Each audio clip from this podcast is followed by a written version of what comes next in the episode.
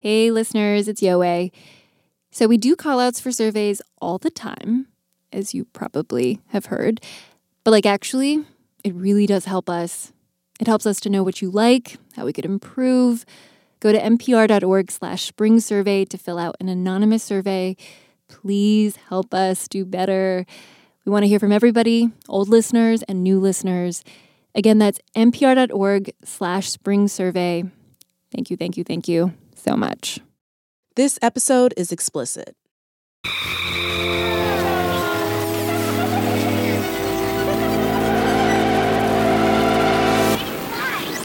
From NPR, this is Invisibilia. I'm Yowei Shaw.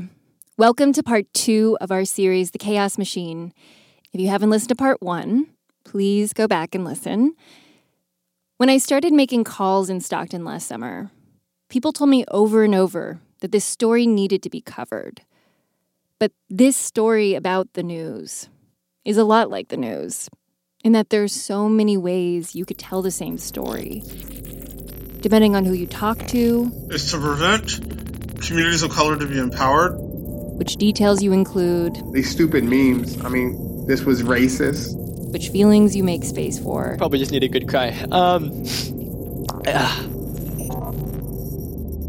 Like, to a lot of people in Stockton and probably outside, the story goes like this A political star has fallen. Michael Tubbs, the first black mayor of Stockton, California, is this rising progressive star who's just lost re-election. It was a surprising defeat, especially because Tubbs had a big national profile. And people are pointing their fingers at something called 209 Times. A local guy with a blog who made it his mission to take down Tubbs. A site they say traffics in misinformation is now becoming the go to source for the community. What they call a propaganda site that's become one of the most popular sources of local news in town. An outlet, they say, that spent the last four years targeting Michael Tubbs and his crew with racist memes and misinformation. And they're warning that this may be a microcosm of what happens to a democracy when local news dies. So that's one version. But obviously, when you talk to the people behind 209 Times, the story looks pretty different. I'm not a fan of both siderism, and I'm not about to do that here. It's just when I started talking to the 209 Times crew, I discovered a bucket of motives and beefs I never heard before when it comes to stories about misinformation. Motives that, upon further inspection, help me understand the drama and turmoil in Stockton, and also some of the current distrust of mainstream media in general. Why people think we're liars. And the man at the center of all the beefs is a man named Moctezuma Sanchez, or Motec. By now, a lot of people in Stockton have an opinion on Motec, especially the people 209 Times loves to call part of the Stockton cabal, including Michael's clique. I heard so many things, y'all. I felt like a gossip sponge. People just kept feeding me that dirt. Had he cried in the Marines? Did he once throw rocks at a rival student group in college? Here's what I knew Motec is 45, a self described progressive, a former Bernie delegate and union organizer, a Chicano activist who taught ethnic studies and organized for Occupy Stockton, who'd worked with a bunch of the people he later targeted. People told me he had a history of trying to take over groups and blowing them up when he didn't get his way. And I heard about a group of youth organizers who claimed to be so put off by an interaction with Motec, they wrote about it in a skit and performed it. Let's just say a lot of time has been spent theorizing about Motec at more than one happy hour and more than one bar. I think he cares about nothing. I think if you paid him enough money, he would go away. I honestly think it has a lot to do with ego. He has quite a bit of jealousy. He feels that he's the one who should be mayor. You know when there's a movie that everyone has an opinion about on Twitter, but you still have not watched that movie, and so the anticipation is killing you because you just want to know where you stand? That was the feeling I was having about Motec. I was dying to meet him. Call using internet audio or dial in? When Motec shows up on video call to give me a tour of the office. Can you see me now? There you go. He's got tattoos, a nose ring, and so much swagger, he can pull off an entire outfit of 209 Times swag black polo, black hat, without looking like a dork. These hats right here, we sell these on our website. So we sell The office looks like a suburban strip mall law firm uh, that's been taken over by uh, journalism frat boys. Like uh, there are guitars on the lobby wall that I learned are also boomboxes. Have you all ever had like a party at two and nine times? Oh yeah. Most definitely, yeah. An entire room dedicated to pumping iron. Yeah, so we try to stay in shape. Media equipment is scattered uh, everywhere lights, uh, acoustic foam on the wall, a green screen, and more than one drone. We, we haven't started dropping in and spying on the action yet, but that might be our newest correspondent is the drone. And then Motec sits down for the interview. There we go. And I gotta say, Okay. Is that better? I was surprised by how open and warm he was. Yeah, we're in business. Finally. Even when I asked questions I thought he'd get defensive about. Like, why did he change his name from Patrick Sanchez Powell to Motecuzoma Patricio Sanchez? And he answers without missing a beat. Powell was his dad's last name, he said, and he didn't grow up with his dad. And he wanted an indigenous name because he felt more connected to that part of his heritage. Because Patrick means uh, nobleman, and Motecuzoma means wrathful Lord. And so to me, it, it also went with my personality since I was younger. You know, I was known as like Oscar the Grouch and stuff like that. You know, it's funny because talking to you now, you seem so calm, and like I'm having a hard time imagining you being wrathful. well, it, it, it's only when necessary. But what I really wanted to know was what Motec had to say about all the allegations and theories. I started running through them, everything I'd heard from people in Stockton, and he answered the same way no hesitation. He just agreed with everything they said. Nah, just playing. Motec sees everything completely differently. Like the rumors I mentioned earlier about throwing rocks or having a conflict with a youth organizing group. No way, he says. And the allegations that 209 Times is homophobic? That was the narrative they crafted. Or the memes about Michael, like the picture of him as a crack addict? Nothing racist about it. He says that was just political commentary, satire. Every time we would come out and criticize him with valid criticism, it was not like, hey, let's focus on his issue and explain why he's always out of town. Two nine times is just racist. That's why they don't like the first black mayor. That was always their defense. Is is to try to introduce identity politics as their defense. As for sometimes spreading misinformation or posting stories with exaggerated headlines, like the one about Michael Tubbs caught red handed misusing public funds to buy alcohol. Motec says you can debate the gravity of it, but if you do the math, Michael technically got reimbursed for more than the food almost $2 of alcohol. Again, the city told us that Michael didn't ask to be reimbursed for alcohol, but to Motec, there's nothing misleading about this story. He's got the restaurant receipt. We go out of our way to do our research and to obtain documents. A lot of times we get stories where it's like, okay, we need we need more documentation, right? If we publicly put this out there, make this claim, we need to be able to back it up and support it. Motec denies that 209 Times hooks readers with community news in order to put out propaganda. What's more, Motec insists 209 Times is completely independent. There are no shadowy partisan orgs or politicians telling them what to cover.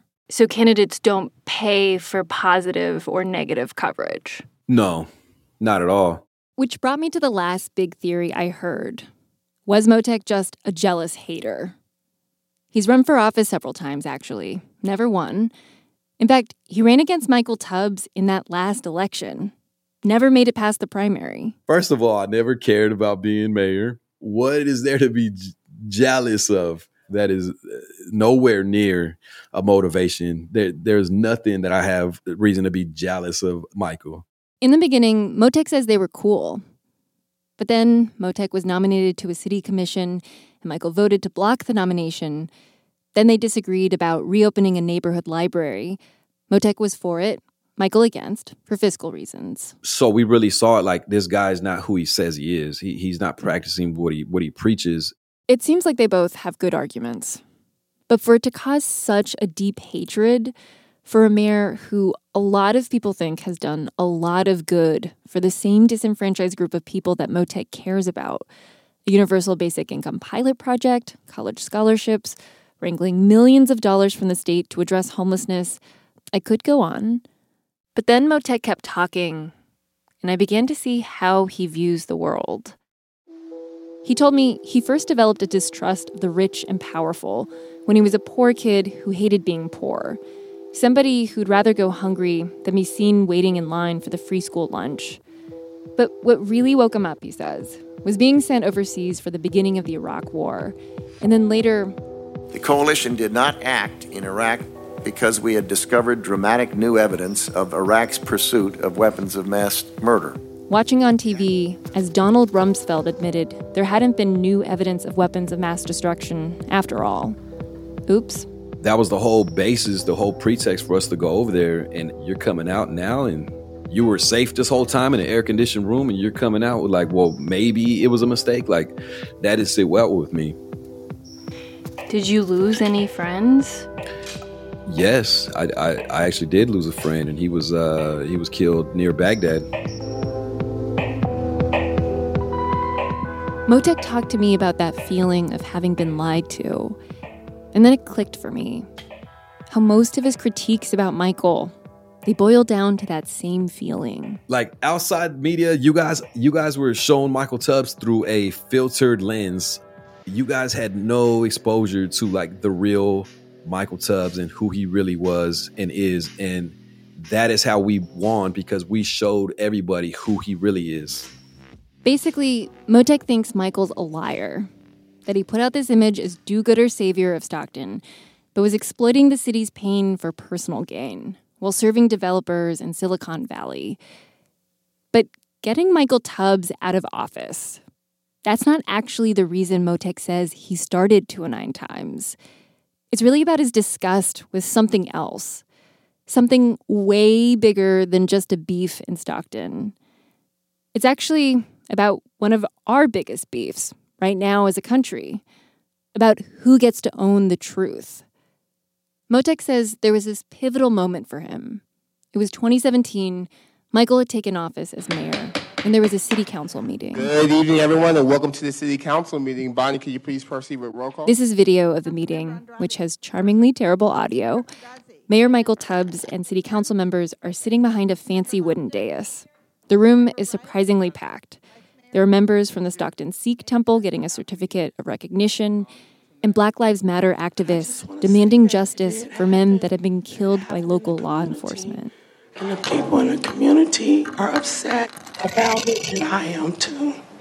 Thank you, Ms. Friday. Don't interrupt her. Um, and then Motec walks up to the podium. Moving on to item 12, consider agenda. Are there any items the council would like to put? in a card for public comment. He's there to support a resolution to make Stockton a sanctuary city. card for three minutes. I get a chance to speak. On this particular night, uh, I turn in the car to speak. Michael Tubbs is like refusing to let me speak. According to city government rules, Michael did have the right to tell Motec to wait. But Michael's face is one of pure exasperation, like a teacher who's had it with a rowdy student they really don't like. Melissa, this is your warning. For public comment. This is your warning. There's an officer behind the podium, and you can see his eyes darting back and forth between Michael and Motec, like he's watching a tennis match. There's seven cards for that item. sir. There's my card right there. And then the Black Lives Matter protesters, they start shouting to let Motec speak. And things start heating up even more. Council will recess for five minutes. This what this what you call running a meeting? He gets upset because he's now lost control of the meeting. Next thing you know, all these police, like 20, more than 20 officers come in and uh, just start immediately like physically removing these uh, Black Lives Matter activists that were there because they wanted answers from the new mayor. There's cell phone video that's intense to watch. The police use batons to push protesters out of the room and down a stairwell. And so it just turns into this fiasco where it was again on the news. Deirdre Teo, last night's city council meeting becoming so disruptive that the mayor ended up apologizing. Michael insists he didn't call the police to remove protesters from the meeting. He says that was the city manager's call, and that the protesters were taking time away from other community members. He said he got texts from citizens who were afraid. But to Motec and a lot of people watching, Michael acted completely inappropriately. Like, here are people in pain, demanding answers for their loved ones who've been killed by the police. And you're gonna let the police kick protesters out because they're chanting a little loud? All of this, by the way, tracks with a common complaint I heard about Michael that he's not great with critique, that he can be disrespectful to constituents trying to give him feedback. But the thing that stuck with Motec, what was so important to him, wasn't the chaos or how Michael behaved.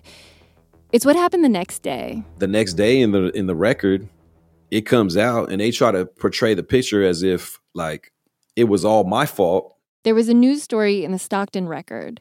Motec thought they got the version of events wrong. And they accused me of things of saying that I jumped out of turn, I wasn't authorized to speak. But what really set him off was an opinion column that Motec says blames him for causing the chaos. And I was trying to like disrupt the meeting on purpose because I had a grudge against Tubbs. It was to the point where like they totally misrepresented what happened. They uh, assassinated my character to the point where I was like receiving death threats.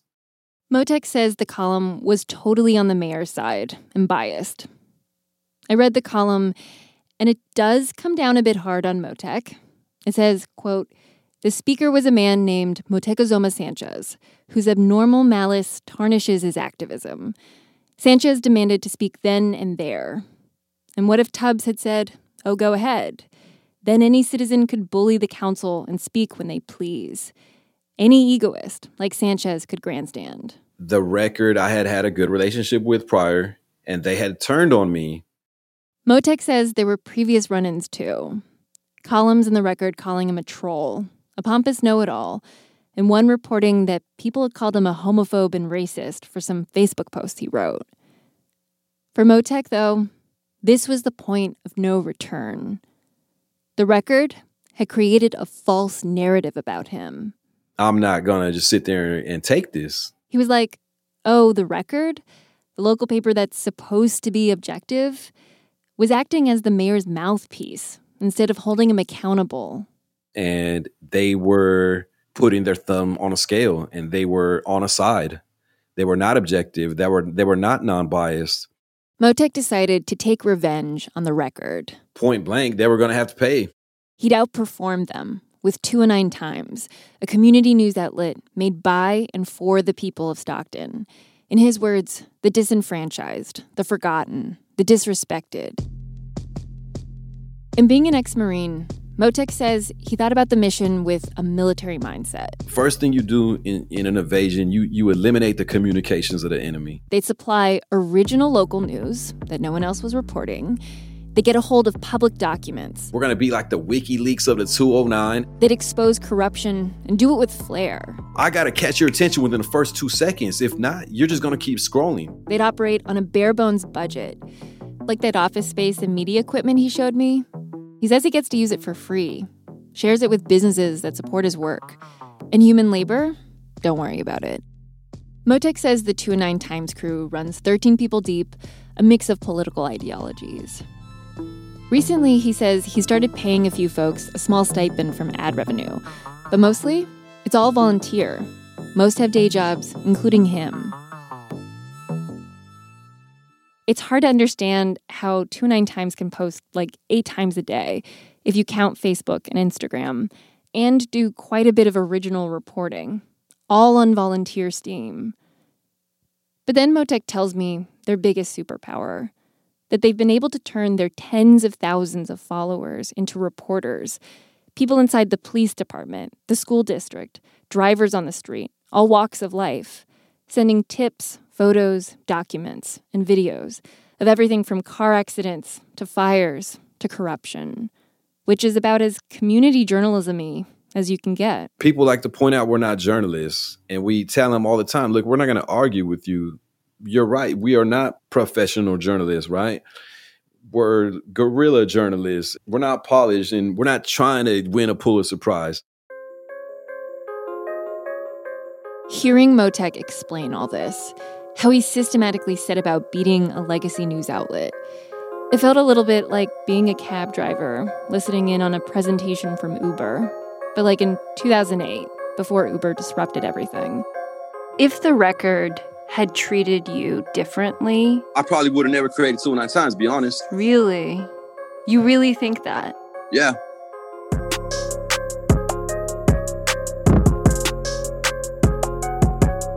When we come back, what Motec's mainstream media nemesis has to say.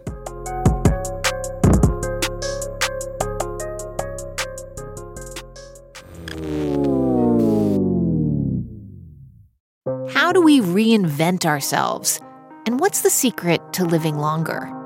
I'm Manoush Zomorodi. Each week on NPR's TED Radio Hour, we go on a journey with TED speakers to seek a deeper understanding of the world and to figure out new ways to think and create.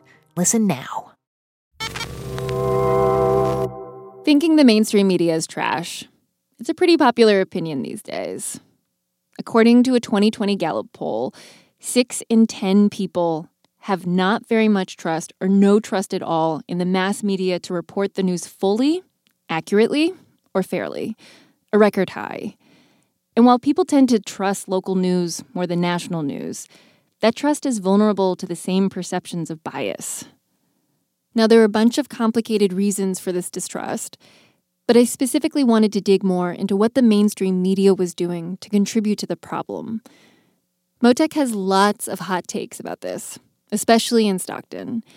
And some of what Motec complained about with the record, it seems reasonable enough. You have really nothing but older white males, right? Stockton was being presented to the world through their eyes, and you're not going to run into them at the park on a Saturday at the handball courts. You're not going to run into them at the club on a Friday night. He's talking about a racial and class divide here.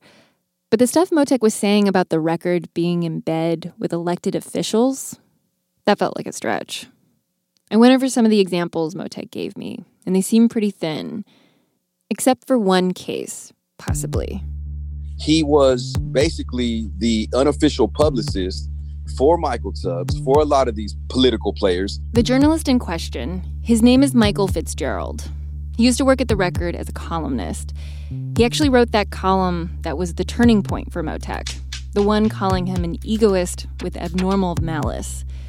Anyway, Motec thinks Fitzgerald is an out of touch elite. He was using the record to push his personal bias, the same thing people accuse us of. Motec says he has evidence of Fitzgerald's bias.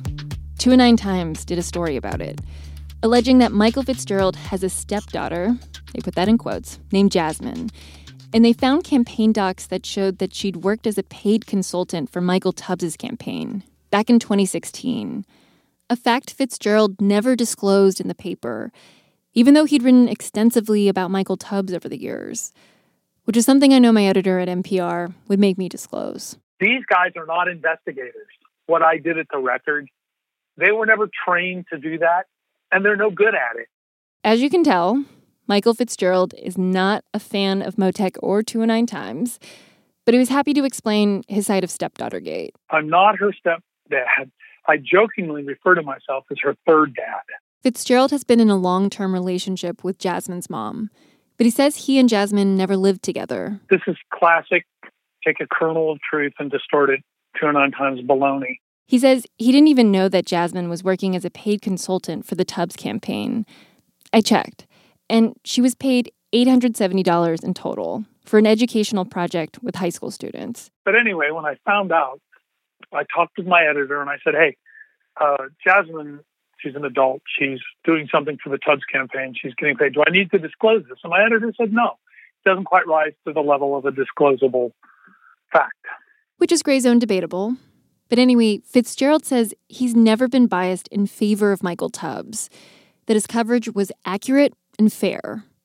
Plus, he was a columnist. He was paid to have an opinion. I would say that Motec doesn't make a distinction between being supportive of a good leader and being biased in favor of him. If you told me that Tubbs was doing something dirty, I would immediately revise my opinion about Tubbs. I would not screen that information out. As for calling Motec an egoist whose abnormal malice tarnishes his activism, Fitzgerald says he was just telling the truth. He is constantly feuding. In fact, that seems to be his primary form of self expression. And he says he's experienced the malice himself. Motec used to be one of his sources for community news, but after Fitzgerald wrote some columns that Motec didn't like, Fitzgerald says he started getting venomous emails from Motec. I know, I've gotten some too. For Fitzgerald, that was the end of the conversation. If you want something from me, you have to keep your manners in your mouth. And those were the ground rules, right? Fitzgerald says he did what he does with any source acting like this. He cut Motec off. So yeah, there's a sort of a civilizing influence that newspapers have. Right, as gatekeepers um, to public life yes, yeah. and the narrative. But more than the public is generally aware. And they're sensing the loss now, even though they don't fully realize what, what they're losing. I think that that gatekeeping power and the way that it's been used to silence people whose voices and opinions and worldview are outside of the mainstream is a really legitimate source of distrust in media. Lewis Raven Wallace is an independent journalist. I wanted to talk to him because even though Motec and Lewis have totally different approaches to journalism, Lewis has been plenty mad at the mainstream media himself. I mean, I would say if there's one thing that I'm famous for, it is getting fired. a few years ago, Lewis was working at the public radio show Marketplace, and he wrote a blog post criticizing the idea of journalistic objectivity, saying that as a trans person, it was impossible for him to be neutral and report, quote unquote, objectively about policies that harm trans people, like bathroom bills. To us, the whole thing was almost like a joke. Like, they're giving this performance of being non biased, but in fact, they're very, very biased toward their own environment of, you know, cisgender, white dominant, upper middle class Lewis lost his job over the Post, but he went on to write a book and podcast investigating this norm of objectivity, where it comes from. And he found a history that is relatively recent and ethically ambiguous. To begin with, until the 1830s, there was no such thing as a nonpartisan, objective newspaper in the US. Newspapers were funded by business interests or political parties, and their readers were elites, so your political reporting came straight from the political parties, the opposite of nonpartisan. But then there was a big influx of population into northern cities and a rise in public education. More people were reading. And newspaper publishers, they had an idea. What if they sold papers on street corners to lots of people? Voila, the penny paper. And with that shift in business model came an incentive to be a little bit more nonpartisan and a little bit more outside of politics because you wanted to sell lots of papers and you wanted to advertise in them. So you didn't want to piss off advertisers. So it was really an economic incentive that started this whole thing. It wasn't until the 1920s and 30s that the word objectivity began appearing in journalism ethics codes. But that professional norm of objectivity, a presumption of neutrality, Lewis points out that it's been used again and again to maintain the status quo, which is great if you benefit from the current status quo. Not so great if you don't. For example, just look at how the New York Times used to report on lynchings of black people. It was basically like this white mob lynched someone on the one hand. On the other hand, that person was a criminal that person raped a white woman or did something wrong. Today, it feels like the secret's out about objectivity.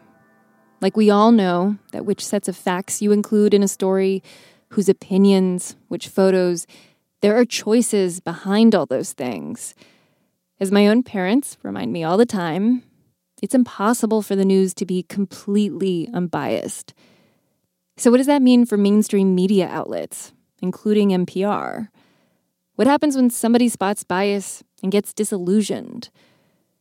Talking to Motec about this, he would make very good points about objectivity that I did not have a great answer for. They choose everything from the title, who's quoted, who's interviewed, and it paints a narrative of what they want the reader to walk away with. Yeah. We are only doing what mainstream media in America is doing every single day. Mm-hmm. It was uncomfortable. It seemed like Motec was using this critique about objectivity to say all professional journalism is bankrupt, which I don't agree with. There's a long list of other North Stars we're always shooting for. fairness, transparency, accuracy, accountability, on and on. And it's not just us making the call. We depend on knowledgeable sources and experienced editors to guide us. We're constantly trying to check our biases. At the end of the day, though, I was still asking Motec to trust me, to trust my judgment. But Motec was stuck on the objectivity thing. saying that, but you are showing a bias, Oh, I'm just I'm just trying to get your take. and I appreciate that. But but I I just want the same consideration and the context to say what if It made me wonder when journalists say they're objective, does that allow outlets like 209 Times to claim some kind of moral high ground? To say, at least they're honest? Thing is, we don't deny our bias. The record also picks sides, but they try to pretend like they're not. That's the difference. I asked Lewis Wallace about this. Yeah, totally. Claiming objectivity has diminishing returns in terms of trust, uh, because every time that somebody can find a bias, and of course, it's gonna people are going to find that, then the whole foundation that you've presented for why people should trust you is just chipped away at, and you can't really get it back.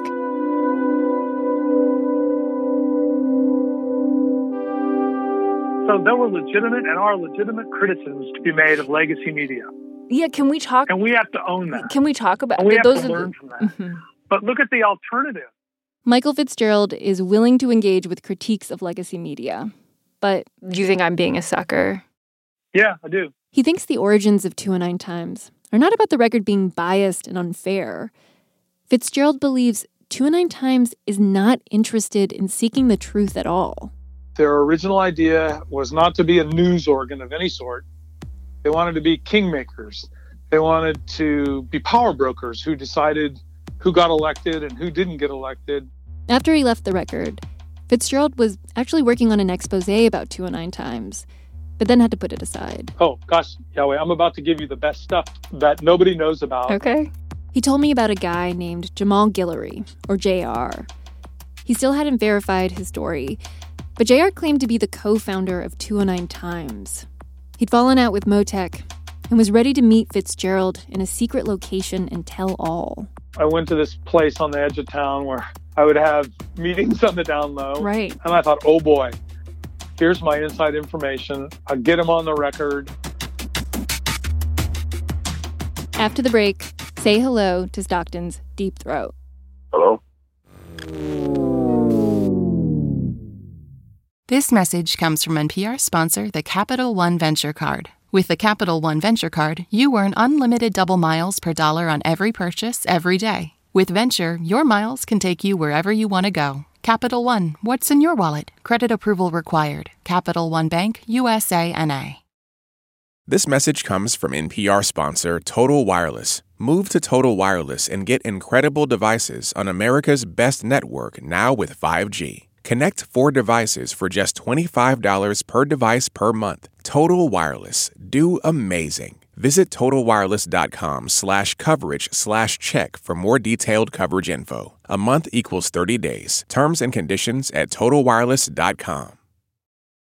This message comes from NPR sponsor 3M, supporting communities in the fight against COVID 19. Since the outbreak, 3M has responded with cash and product donations, including surgical masks, hand sanitizer, and respirators, through local and global aid partners. In addition, 3M plants are running around the clock, producing more than 95 million respirators per month in the U.S. Learn how 3M is helping the world respond to COVID 19. Go to 3m.com slash COVID. 3M Science applied to life. Fitzgerald wasn't the only one to tell me about JR. Lots of people who weren't fans of 209 Times told me to talk to him. Um, I don't know if you talked to JR. JR Guillory should have more info. It seemed like JR was making the rounds, and people thought he was worth talking to. I'm always a little suspicious of anybody that's got a grudge. My point is, I wouldn't take anything at face value, but it might point you in the right direction. So I called him up. And the story I'm about to tell you, it kept me hanging for months.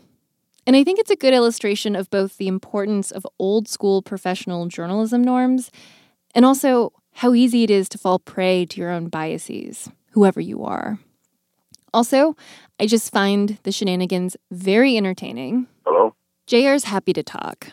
And like Motec, he says he's a Marine. You understand your rules of engagement, you understand your enforcement tools. A Marine who also likes to use a lot of military lingo in casual conversation. You know, military, we call it the fog of war. You can find JR's name on some of the bylines on 209 Times. He actually wrote that first story Michael Tubbs ever read about himself. So it seems plausible that JR could have co founded 209 Times with Motec, who he despises now. Here's JR recounting their first meal together with hindsight 2020. And this guy did not tip the waiter. Oh. Yeah, he's a big labor guy. He's he's talking this. This guy even asked for half my sandwich. He wanted to split a sandwich half and half. Like, what the hell is going on? Like, yeah, I told my wife that, and she was like, "Don't do anything with this guy." Motec confirms they got sandwiches, but denies not leaving a tip. Anyway, remember how Motec said he started 209 Times because the record had wronged him? Well, JR tells me that 209 Times, at least in the beginning, was really about something else power and money. To be the new kingmakers in town, but available for hire. We didn't want to run ads. Ads are pretty cheesy or whatever. And I actually have a cousin who was working at BuzzFeed at the time where I was doing this. And so what he said they do, they do native advertising. Native advertising, which is essentially paid content when an ad is dressed up like a regular news story, so it's hard to spot. JR's idea was why not do native advertising on 209 Times, but with politicians, not companies pushing products? We were going to use candidates, put them on a subscription basis that you're going to give us, you know, a certain percentage of your money, sign here, here's the money, let's go to work. JR is saying that he wanted to sell political coverage on 209 Times, like hit pieces against a political candidate, but you as a reader wouldn't know an opponent had paid for it. You'd think it was journalism. And he says one of their early tactics for building an audience was to intentionally create chaos. Like that showdown at the city council meeting you heard about earlier. JR says that was actually planned by him and Motec. Cause a scene so that 209 Times could cover the drama and then rake in the eyeballs. We'll send 10 people to cause chaos. We're not going to follow the rules of decorum. And we're going to hold these council members, you know, present a hostile situation that's still safe for everybody. Another tactic, JR says, was using data to figure out which kinds of stories would perform best with which kinds of voters, so we could feed them more of those stories, even if they were ugly. We weren't directly racist, but we were you know, we just present information in a certain way, and then we let that person's emotions, you know, go whatever, however they're gonna react. Now you should know JR's black, but that didn't seem to make much of a difference. I guess I'm just trying to understand, like, how you felt about those tactics, like the race baiting articles. yeah, you know, I did, I did kind of, I, I did do. I, I know at least I did three we were hard nosing trying to get that audience, and we weren't going direct, but you know we were we were coming really close to where anybody who has a, a 12th grade reading level they can understand what we were saying. But JR says he never saw his political native advertising plan come to fruition. Because in December of 2017, almost a year after starting to work on 209 Times, he walked away JR says Motec wasn't focused enough on the business, way more concerned with being a celebrity and taking down perceived enemies, even regular people.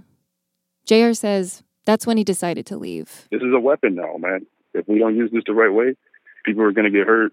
Huh. And uh, I didn't want to be a part of it anymore. Can you please hold real fast? Of course. While I'm on hold, let's take a moment to talk about JR. There were parts of his story that checked out. Like the cousin at BuzzFeed, he exists. JR also gave me text messages with Motec, as well as their Facebook message history. Hundreds of messages going back to 2015. Messages about mundane things, like what kind of sandwich to pick up for lunch. And lots of messages about 209 Times, talking strategy, SEO, story edits. For a source that was supposed to be the big bad whistleblower, who seemed to be the source of some of the conspiracy theories I was hearing about 209 Times, I did not see definitive evidence for what he was telling me. I kept asking for more receipts, and he eventually ghosted me. He never gave proof of his micro targeting methods. I never saw any documentation that he talked to Motec about pay for play. Though I did see his pitches for several other get rich schemes a day party cruise, marijuana edibles, and an investment scheme involving municipal Wi Fi networks. In those Facebook messages he shared, I noticed the way he strokes Motec's ego, talks about manipulating people. By the summer of 2017, the messages show that Motec's the one pushing JR to write articles, and JR is hard to get a hold of. Not quite co founder energy. I'm like, this is better than what's on TV right now. How crazy that Jamal is admitting to a reporter. Oh my gosh. I mean, it's just wow. this is Motec and 29 Times reporter Frank Gallardo. I talked to them about JR, and they seemed genuinely tickled. They denied almost everything JR said him being a co founder, the race baiting, the staging of protests, the micro targeting. Our strategy, just so you know, never had anything to do with Google Analytics or Facebook algorithms. Never. Oh my God. I talked to other 2 and 9 Times people, current and former, and they told me the same thing. They said JR was involved only in a limited way for the first year. In Motec and Frank, they offered some evidence, like a screenshot of JR asking whether 2 and 9 Times had an email address. If he was the co founder, wouldn't he know? Right? Like this guy's wrote three articles all year and, that, and okay that we had right? that, that we had to edit that he didn't post himself. And that yes jr was constantly trying to pitch them on turning a profit. He might have even had his own pay for play scheme with 209 times. But they say he never told them about it and they certainly never signed up. Absolutely. Motec had zero interest in business. You know i think where motec dropped the ball a little bit was their fellow Marines. Yeah. I think Motec let his guard down a little bit because I think he had a little bit of a pro bias for Jamal. Would you agree with that? Because he was a Marine. Yeah, I would agree with that assessment. Obviously, everyone's an unreliable narrator here. It's possible JR had a pay for play vision that he told Motec about. It's also possible JR's posturing as co founder, trying to snag some shine off of 209 Times' a success. And besides the fact that it's just really funny to me that Motec and Frank might be on the other end of a disinformation campaign, it's possible JR just really knows how to target an audience with stories they want to hear. Stories that confirm the conspiracy theories about 209 Times. And there are people who seem to have fallen for it, including at least one well respected publication.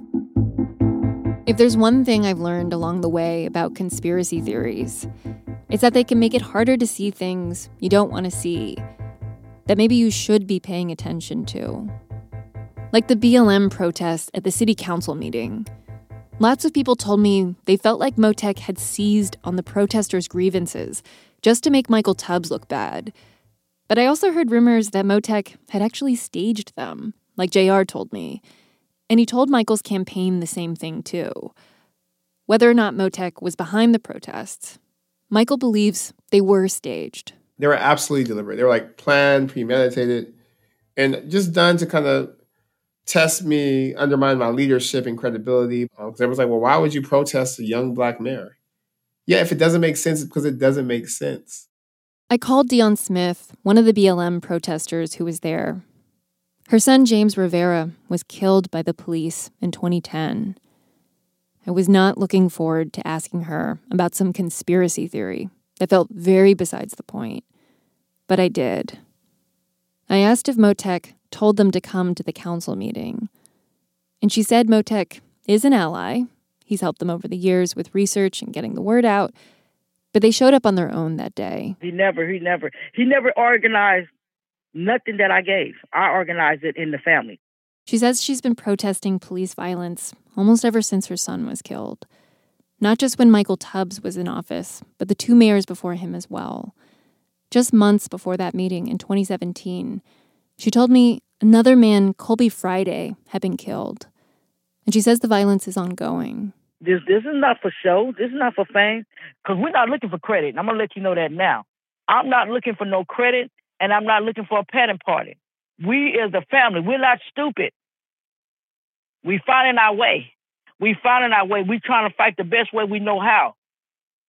All of us that was shot down, we're not educated people. All of us that ain't, ain't, ain't went to college, but we fighting the best we know how to get justice for our loved one.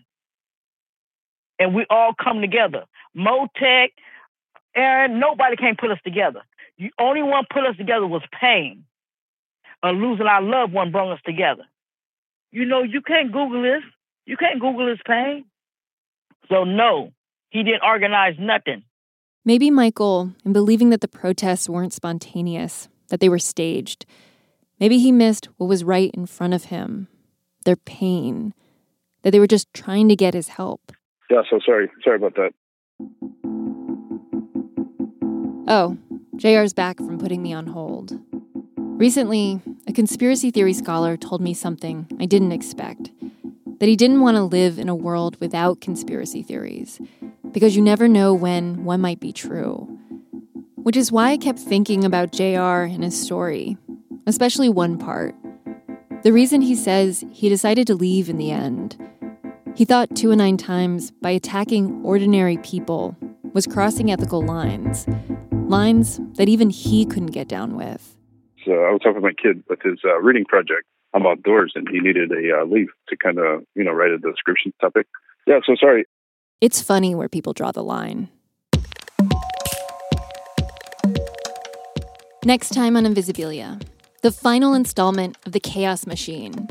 We look into where Two and Nine Times draws the line, whether they're helping or hurting the community. You may be disgusted by some of the choices they make. To me, I'd rather be someone who is supporting the good that they do instead of getting rid of two and nine times, which I don't think is the option that Stockton can afford. In the movement to stop two and nine times, even with fists. I was just like, so what's up, bro? Like, what's up with all that you were talking about online? And then he's like, well, like, let's do this right here then.